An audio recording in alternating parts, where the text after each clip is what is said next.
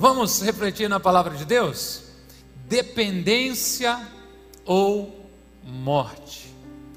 Na última quarta-feira nós comemoramos 200 anos da proclamação da independência do Brasil.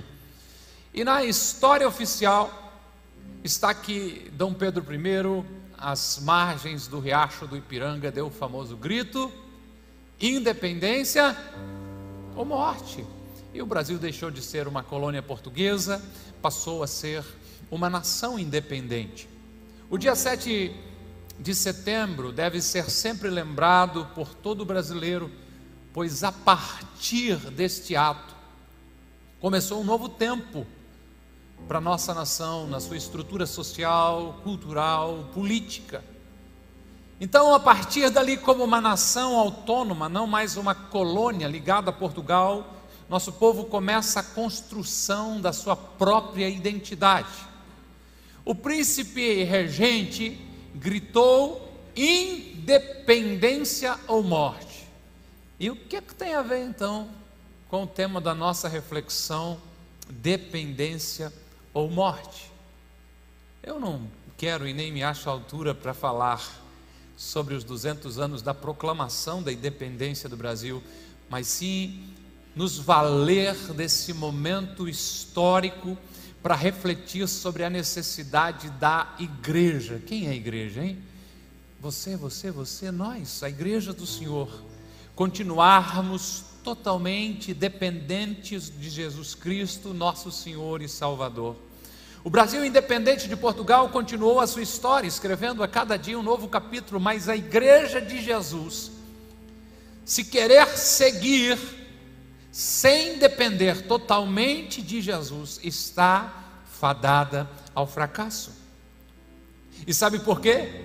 Porque Jesus é o alicerce da igreja, o fundamento da igreja. Jesus é o cabeça da igreja. Jesus é a razão da igreja. Jesus é o protetor da igreja. Jesus é o provedor da igreja. Jesus é o Senhor da igreja. Jesus é a razão da igreja, é a paixão da igreja, é a esperança da igreja, é o noivo da igreja. Jesus é o centro de tudo, e sem Ele nem mesmo existe a verdadeira igreja. Sem Ele não é possível continuar avançando. Sem Jesus não faz sentido ser igreja. E a igreja precisa declarar em relação a Jesus que é dependência ou morte. Se formos dependentes dele em tudo, continuaremos avançando e sendo abençoados por nosso Senhor. Mas se tentarmos continuarmos independentes, autossuficientes, a morte é certa. A igreja do Senhor não consegue avançar. Abra sua Bíblia, liga sua Bíblia, segundo o livro das Crônicas, capítulo 7, a partir do verso 11, vamos refletir um pouquinho, especialmente no verso 14, mas vamos ler o seu contexto.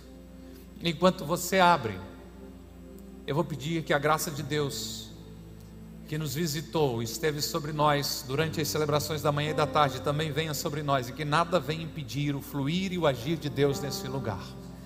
E eu acho que era de bom tamanho ligar aquele alerta dos nossos obreiros, para que estejamos em um tempo ligado aí totalmente, para que Deus realmente venha manifestar aquilo que esperamos do Senhor nessa noite, em nome de Jesus. Segundo Crônicas 7:11, vai abrindo e eu oro. Pai, em nome de Jesus, obrigado por esse tempo, obrigado por essa estação que o Senhor está preparando para vivermos.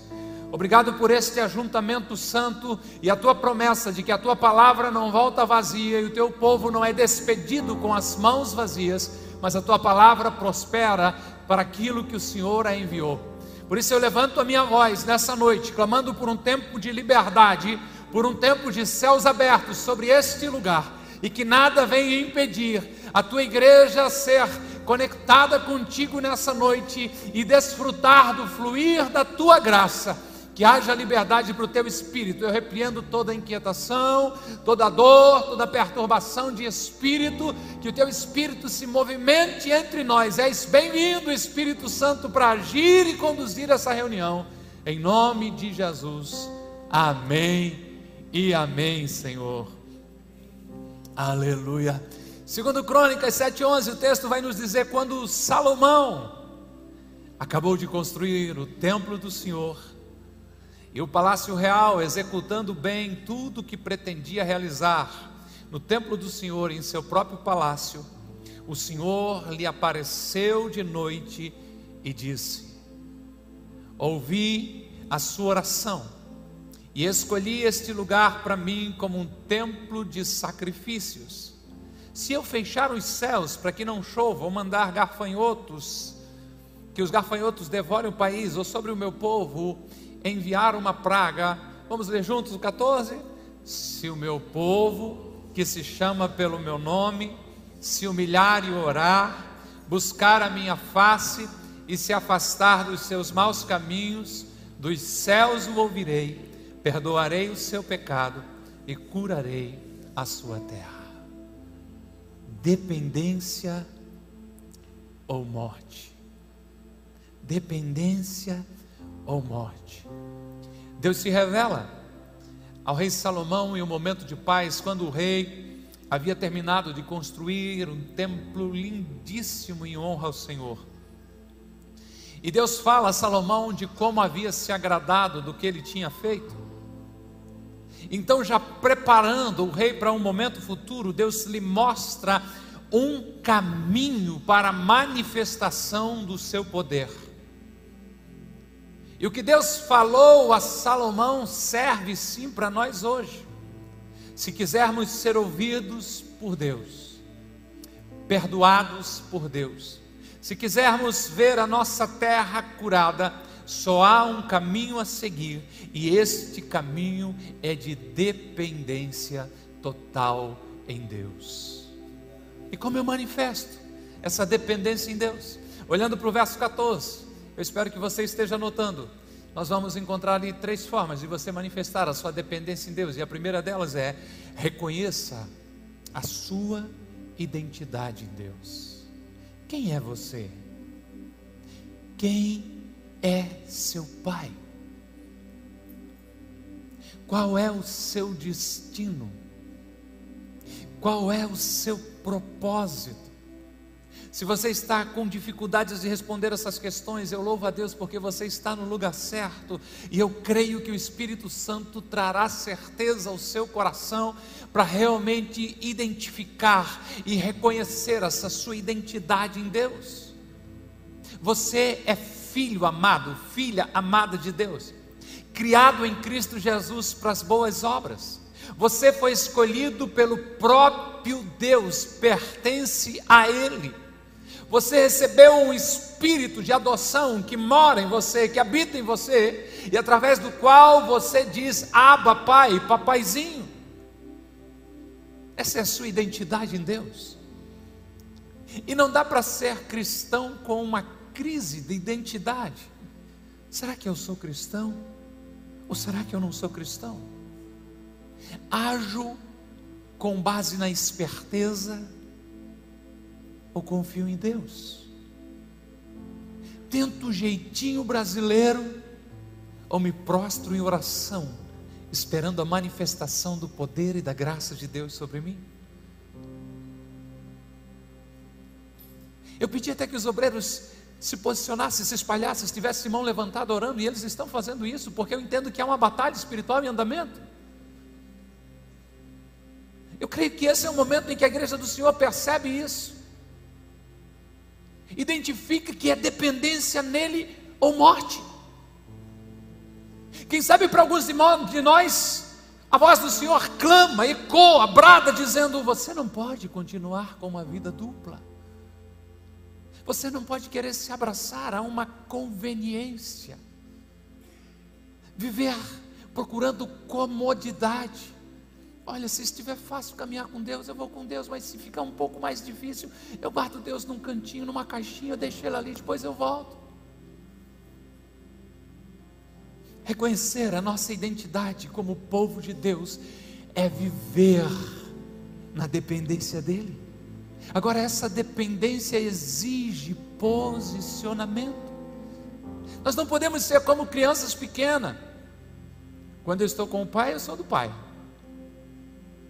Está ali com o pai diz: de quem é essa coisinha mais lindinha? Papai.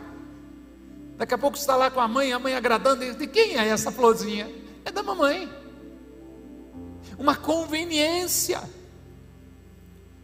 Mas a proposta que eu creio ser do Espírito Santo é dar um basta nisso, é assumir a sua identidade e declarar de que é preciso sair do conforto, da conveniência, para um confronto do posicionamento. É alguém que olha e diz assim, estou entendendo, de fato eu pertenço a Jesus, não importa a circunstância, eu me identifico com o nome de Jesus, eu trago sobre mim o nome de Cristo, eu sou um cristão, não importa a circunstância, é alguém que diante da sua identidade diz, eu creio no casamento de um homem e uma mulher, que fruto do seu amor e da bênção de Deus, geram filhos para perfumar o mundo. É alguém que se posiciona e diz, eu creio na Bíblia como a palavra de Deus, e de que ela é mais atual do que o jornal de amanhã. Posicionamento, alguém que olha e diz assim, não importa o que estão dizendo, eu creio que a vida começa na concepção, e só Deus tem o poder de gerar a vida, então só Ele tem direito de tirar a vida. Posicionamento. É alguém que ousadamente, não importa, diz assim, eu creio que Deus cria homem e mulher, isso já no útero da mãe, no momento da concepção, Deus determina a história, o projeto, o propósito, e gera também o gênero que essa criança vai nascer. É alguém que ousadamente diz, você pode acreditar no que for, mas eu acredito em milagres que são gerados pela fé, em respostas às nossas orações. Esse deve ser o posicionamento de um cristão, que não depende da aprovação da sociedade, mas vive uma vida debaixo da dependência de Deus. Pastor, mas vai confrontar muita gente, e tudo bem, esta é a minha identidade em Deus, este é o meu chamado em Deus. Reconheça a sua identidade em Deus e declare a sua dependência nele, assuma a sua identidade a qualquer preço, porque se vive um tempo em que tem gente na igreja se achando 007, não pode revelar a sua identidade, se for conveniente, se não for perigoso, se não for gerar problema, eu sou cristão. Mas diante de assuntos polêmicos na faculdade, na roda de trabalho, na discussão da família, se torna um senhor neutrão, sem opinião, sem posicionamento. O chamado é esse, não, é preciso sair desse lugar de conforto, da conveniência, que parece que está tudo bem, e assumir uma postura, onde há um posicionamento, dizendo, eu carrego no meu corpo as marcas de Cristo, não importe a quem ofenda, esta é a minha história, eu não tinha nada, não valia nada, fui arrancado de um charco, de um tremendal de lama, de um lamaçal, Ele arranca minha vida de lá, Ele coloca os meus pés sobre uma rocha, Ele me deu um nome, Ele escreveu a minha história, e por isso agora eu vivo para a glória e louvor do seu nome, eu sou cristão.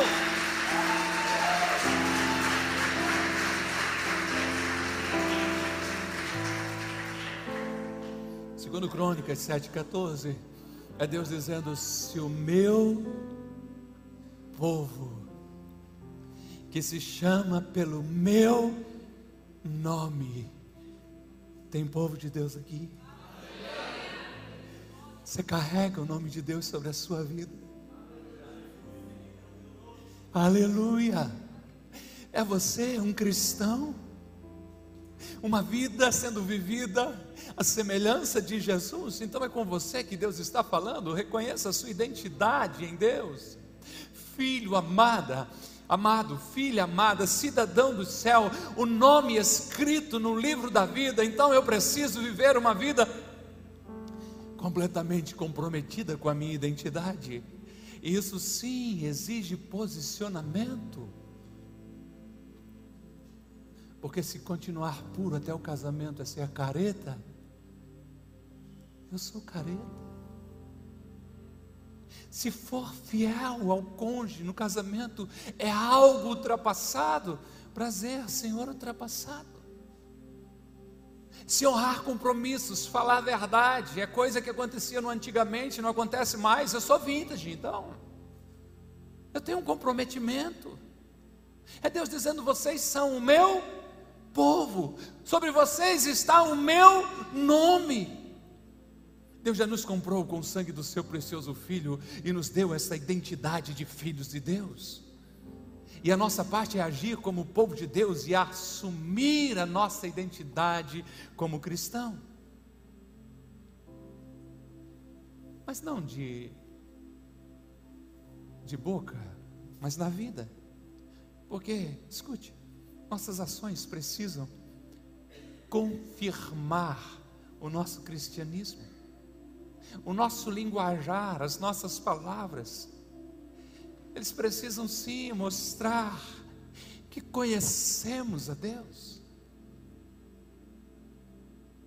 E a nossa forma de pensar precisa estar alinhada com os ensinos de Jesus. E se estiver alinhada com os ensinos de Jesus, estará desalinhada com o pensamento da sociedade. Mas eu estou falando de posicionamento, estou falando de reconhecer essa identidade. Caso contrário, nós seremos apenas um bando de religiosos, vivendo algo que às vezes nem mesmo acreditam. Mas se formos dependentes de Jesus Cristo, tendo como Senhor, se a nossa identidade nascer dele, se a razão da nossa vida for Jesus, o mundo será iluminado, abençoado, transformado através das nossas vidas. Seja dependente de Jesus e declare para si mesmo: é dependência nele ou é morte, porque não existe vida sem Jesus. Aleluia. Quer viver uma vida totalmente dependente de Jesus? Sim, reconheça a sua identidade de filho de Deus, mas também ajoelhe-se diante de Deus. Orar é um ato de humildade, significa que estamos reconhecendo que não somos bons o suficiente. Eu posso provar isso. Quando é que as pessoas mais oram? Quando a água atinge o glúteo médio. Chique. Se você não entender, pergunta para o irmão do lado depois, pode ser que ele tenha coragem de falar no português mais claro. Quando é que as pessoas mais pedem ajuda em oração? Quando estão enfrentando algum problema e não estão conseguindo resolver. E daí eles vêm e dizem: pastor, ora por mim, eu não sei o que fazer. Ei, irmãos, orem por mim, preciso fazer uma cirurgia, estou com medo, eu não sei mais o que fazer. Ou seja, está fora do meu controle. O triste é que para muitos só lembram da oração quando não conseguem resolver alguma coisa, aí recorrem à oração. Então orar sim é um ato de humildade, de humilhação. Falar com Deus e pedir a sua ajuda é dizer: Deus, eu reconheço que não consigo sozinho. Senhor, eu declaro que sou dependente de Ti. E a Salomão, Deus disse que isso é preciso. Vamos lá de novo, no verso 14: se o meu povo que se chama pelo meu nome, o quê? É isso. Eu oro porque reconheço que não sou suficiente. Eu oro porque reconheço que não sou capaz. Eu oro porque reconheço que as minhas forças são poucas para aquilo que eu tenho que enfrentar. Eu oro porque eu reconheço que pelo meu próprio esforço eu não vou conseguir agradar a Deus, e por eu não conseguir isso, eu me humilho na presença dEle e clamo a Ele dizendo: Deus, eu sozinho não vai dar certo. E às vezes a gente é enganado nisso. Alguém até já disse que a obra-prima do diabo é levar-nos a ter um bom conceito de nós mesmos. Daqui a pouco eu acho que Deus está orando por mim para ver se eu posso ajudar ele, né? O cara é fera. O chamado de Deus é: se humilhe e ore. Você não é bom o suficiente, então seja dependente do Senhor, porque Deus se opõe aos orgulhosos, mas ajuda os humildes. Já pensou ter você, ou ter Deus como inimigo contra você simplesmente por causa do orgulho. Não, não. Se humilhe e ore a Deus. Porque enquanto eu oro, eu estou declarando que eu dependo de Deus, que eu preciso de Deus, que eu não vivo sem Deus. Apesar da agitação do dia todo, eu decido começar o dia em oração, prostrado diante dele. Imagine você diante dos seus muitos desafios da vida, mas olhe, lá está você de joelhos diante de Deus. Qualquer um já estaria correndo, tentando resolver, correndo atrás da máquina para dar conta dos desafios, mas não, lá está você parado, largado, humilhado, prostrado, dependente, aleluia, diante da santa e poderosa presença de Deus. Às vezes dá até medo de levantar e dizendo: Deus, se o Senhor não for conosco, não me faça, Senhor, alcançar isso, não me faça fechar esse negócio, não me faça ter que ir lá, mas se o Senhor for conosco, sim, todas as coisas nós podemos naquele que nos fortalece. Então você começa o dia clamando por sabedoria, clamando por perdão, clamando por misericórdia. Há algo tão poderoso nisso. A vida de oração, a humilhação de estar prostrado diante de Deus. Eu sei que o ajoelhar-se manda um sinal para o nosso corpo que a gente está humilhado ali. A celebração das 20 eu vou tentando retificar e ajeitando, mas uma senhorinha com mais de 70 anos diz: pastor, eu não consigo mais dobrar o joelho, não vale a minha oração, por isso estou fazendo esse adendo. Se você não pode se ajoelhar, prostre-se no seu espírito diante de Deus, mas se você tem joelhos que se dobram, coloque-os no chão, na presença de Deus, e se humilhe diante dele e busque o seu rosto. Baldes disse algo que eu acredito: a igreja de joelhos trará os céus à terra. Você viu na nossa agenda, com Agape News, 19 a 23, agora, daqui a 2 semanas, nós vamos estar clamando aqui, suspendemos toda a agenda, não existe no compromisso da agenda da Coagape nada, a não ser todas as noites nos reunirmos nesse prédio, colocar os joelhos nos chãos e começar a pedir, como cantamos hoje, que esse som de avivamento venha sobre o Brasil, venha sobre nós. Uma igreja de joelhos trará os céus à terra. Anote na sua agenda, 19, 20, 21, 22, 23, das 20 às 22 horas, das 8 da noite às 10 da noite, nós vamos estar orando. Enquanto oramos, manifestamos a nossa dependência do Papai do Céu, e isso vai atraindo a realidade dos céus sobre as nossas vidas. Reconhecemos que precisamos sim, totalmente dele, e estamos dispostos a viver para agradá-lo. Te humilhe, se ajoelhe e ore. Dependa totalmente dele. Dependência ou morte. Primeiro, reconheça a sua identidade em Deus. Segundo, se ajoelhe e ore.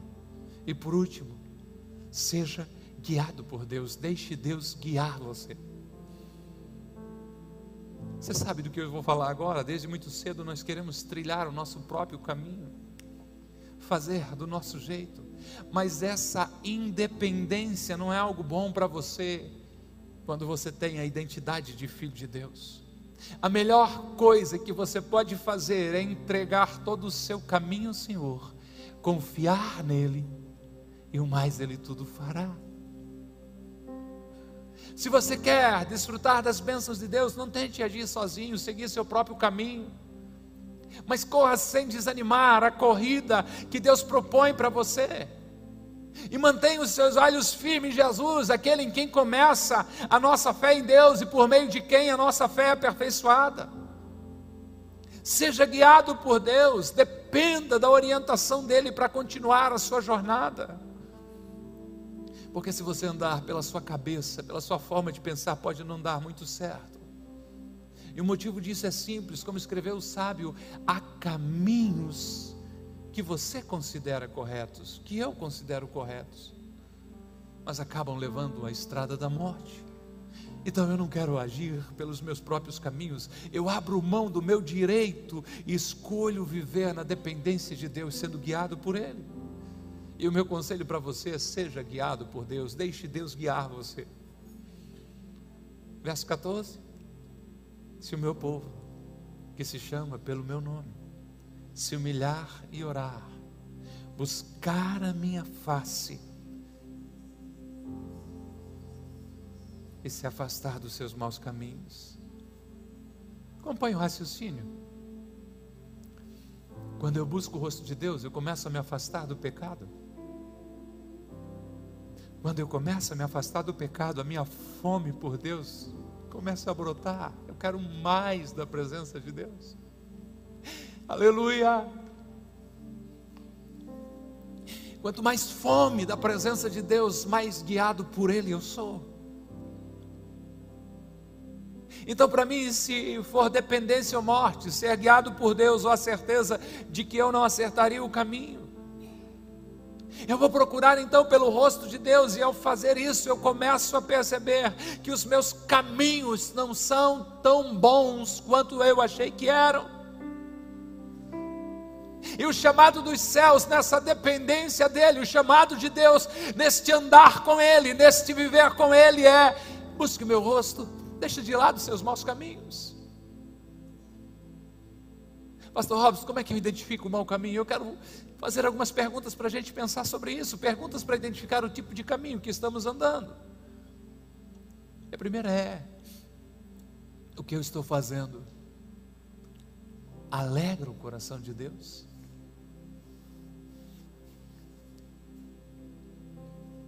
Se pergunte. Como eu identifico um caminho mau? Se perguntando: esta minha ação abençoa as pessoas à minha volta?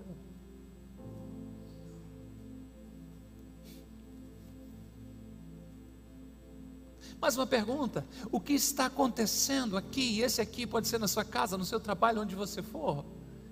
Trará elogios ao nome de Deus? Não é tão complicado. Se a resposta for não, não, Deus não vai ficar feliz, não alegra o coração de Deus, não, não, não, o que eu estou fazendo não abençoa ninguém, pelo contrário, não. Não, não, não, essa ação não vai trazer elogios para Deus, ninguém vai dizer: louvado seja o Senhor, por isso que eu estou fazendo. Então é sinal que não é um bom caminho, abandone-os, porque o conselho é: qualquer coisa que você faça, faça para a glória de Deus, faça para a glória de Deus. E qualquer coisa que estamos fazendo que o Senhor não está sendo glorificado por isso, nós somos chamados a abandonar, desde um hobby, uso do tempo, a mordomia dos recursos, do corpo, sua vida profissional, sua vida sentimental, suas palavras, seus sentimentos, seus pensamentos. Se não glorifica a Deus, abandone, são maus caminhos. A ordem é: afaste-se dos maus caminhos, abandone esse mau caminho e seja guiado por Deus. E você vai perceber algo poderoso: que quanto mais perto de Deus eu estou, mais longe do pecado eu fico. Quanto mais fome de Deus, quanto mais eu me aproximo de Deus, mais fácil fica a minha jornada, porque o pecado já não me atrai mais. Se eu estou vindo, sim, no Hope, homens orando pela esposa, como foi essa semana, se eu sim, já marquei na minha agenda, vou vir na semana do avivamento, se passar pela sala de oração é um hábito para mim, se o meu quarto é sim um lugar em que eu falo com Deus, se a leitura bíblica é algo que faz parte da minha rotina diária, eu estou me aproximando de Deus a cada dia, eu estou ficando mais perto de Jesus a cada dia, e as coisas que o mundo pode oferecer já não estão mais me atraindo tanto assim. Eu entendo sim de que esse afastar-se dos maus caminhos exige um sacrifício radical, mas nós somos chamados a nos afastar do erro e voltar para Deus. Eu entendo também que a gente não faz isso com as próprias forças, mas na dependência de Deus, sendo guiado pelo Espírito Santo de Deus. Quanto mais de Deus eu recebo, menos do pecado eu quero. Quanto mais do céu eu provo, menos da terra me interessa. Se está difícil, o pecado tem vencido você, entenda: você precisa se aproximar mais de Deus. É algo como uma balança. Se eu me encho de Deus, eu começo a me esvaziar do meu ego, do meu orgulho, do meu desejo de pecar. Mas se eu me afasto de Deus, a minha vontade de andar no mau caminho é muito mais forte. É preciso entender que sem Deus, sem vida de oração, sem vida devocional, é impossível seguir em frente na vida cristã. De fato é dependência ou morte, não tem outro caminho. Dependência ou morte, não tem meio termo. Dependência ou morte, não dá para ser um pouquinho independente e ainda desfrutar da vida que flui de Jesus. É dependência ou morte, há uma decisão diante de nós. Se nós vamos continuar fazendo do nosso jeito, ou se nós vamos reconhecer que de fato precisamos de Deus para tudo, e vamos trilhar um caminho de obediência e submissão a Ele. É dependência ou morte, é dependência ou morte. E para viver nessa dependência, eu estou concluindo. Primeiro, reconheça a sua identidade de filho de Deus. Você é filho amado de Deus, você é povo comprado pelo sangue de Jesus. Segundo, ajoelhe-se diante de Deus e ore. Não existe cristão verdadeiro sem vida de oração. Terceiro, deixe Deus guiar você. Ele sabe o caminho, porque Ele é o caminho.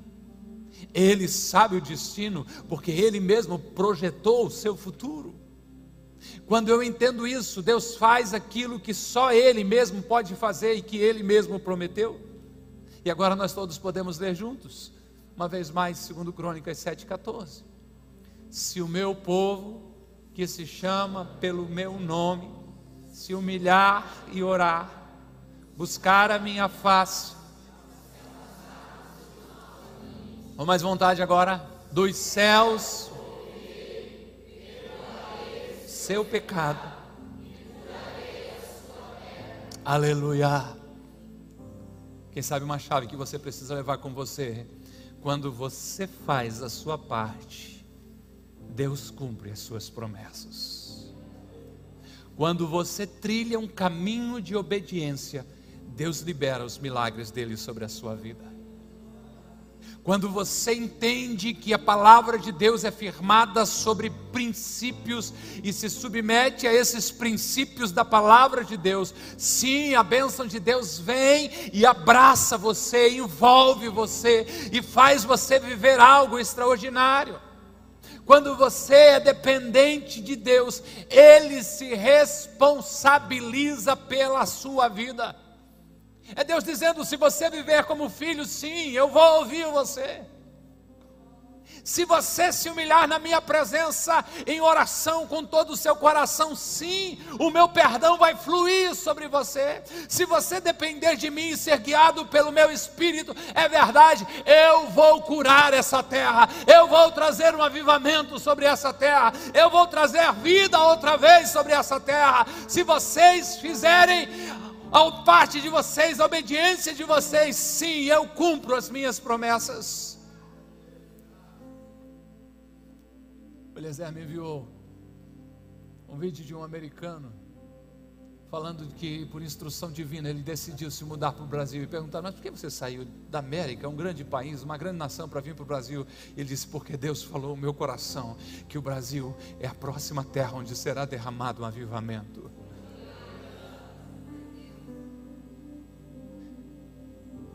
Eu e você precisamos pensar. Esse jovem, quem sabe menos de 20 anos, sai da sua pátria, do meio do seu povo, e veio a essa terra dizendo: se Deus vai fazer algo lá, eu quero estar lá.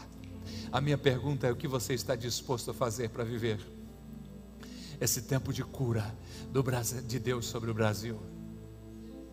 Que você possa decidir viver nesse lugar de dependência, porque de fato é dependência ou morte.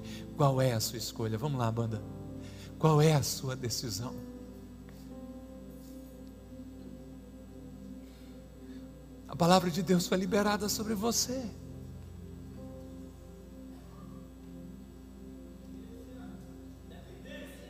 É povo de Deus, se chama pelo nome de Deus, é hora de se humilhar, sim, e começar a orar, sim. É hora de buscar o rosto de Deus, se afastar dos maus caminhos. Eu não sei se você está aqui pela primeira vez, ou se você está muito tempo na estrada cristã. Eu sei que você chegou num dia muito específico, em que Deus está visitando essa casa, com uma mensagem de responsabilidade, dizendo: eu quero trazer algo novo sobre este lugar, mas isto exige posicionamento de vocês, e a vida cristã de vocês não pode ser resumida, exprimida em 1h30 semanal, porque eu estou dando a vocês 168 horas todas as semanas. Vivam comigo, caminham comigo, desfrutem a minha presença, sejam guiados por mim, diz o Senhor. Então vocês provarão do derramar de uma graça, quem sabe até então sem precedente na história dessa nação. Eu creio que estamos diante de um bom momento. Pastor Robson, eu não estou entendendo, a maioria das coisas está sendo falada aí. Se você entender algo, Deus tem mais para a sua vida. Ele quer desfrutar de intimidade com você. Ele quer que você desfrute do poder que flui dele e vem até você.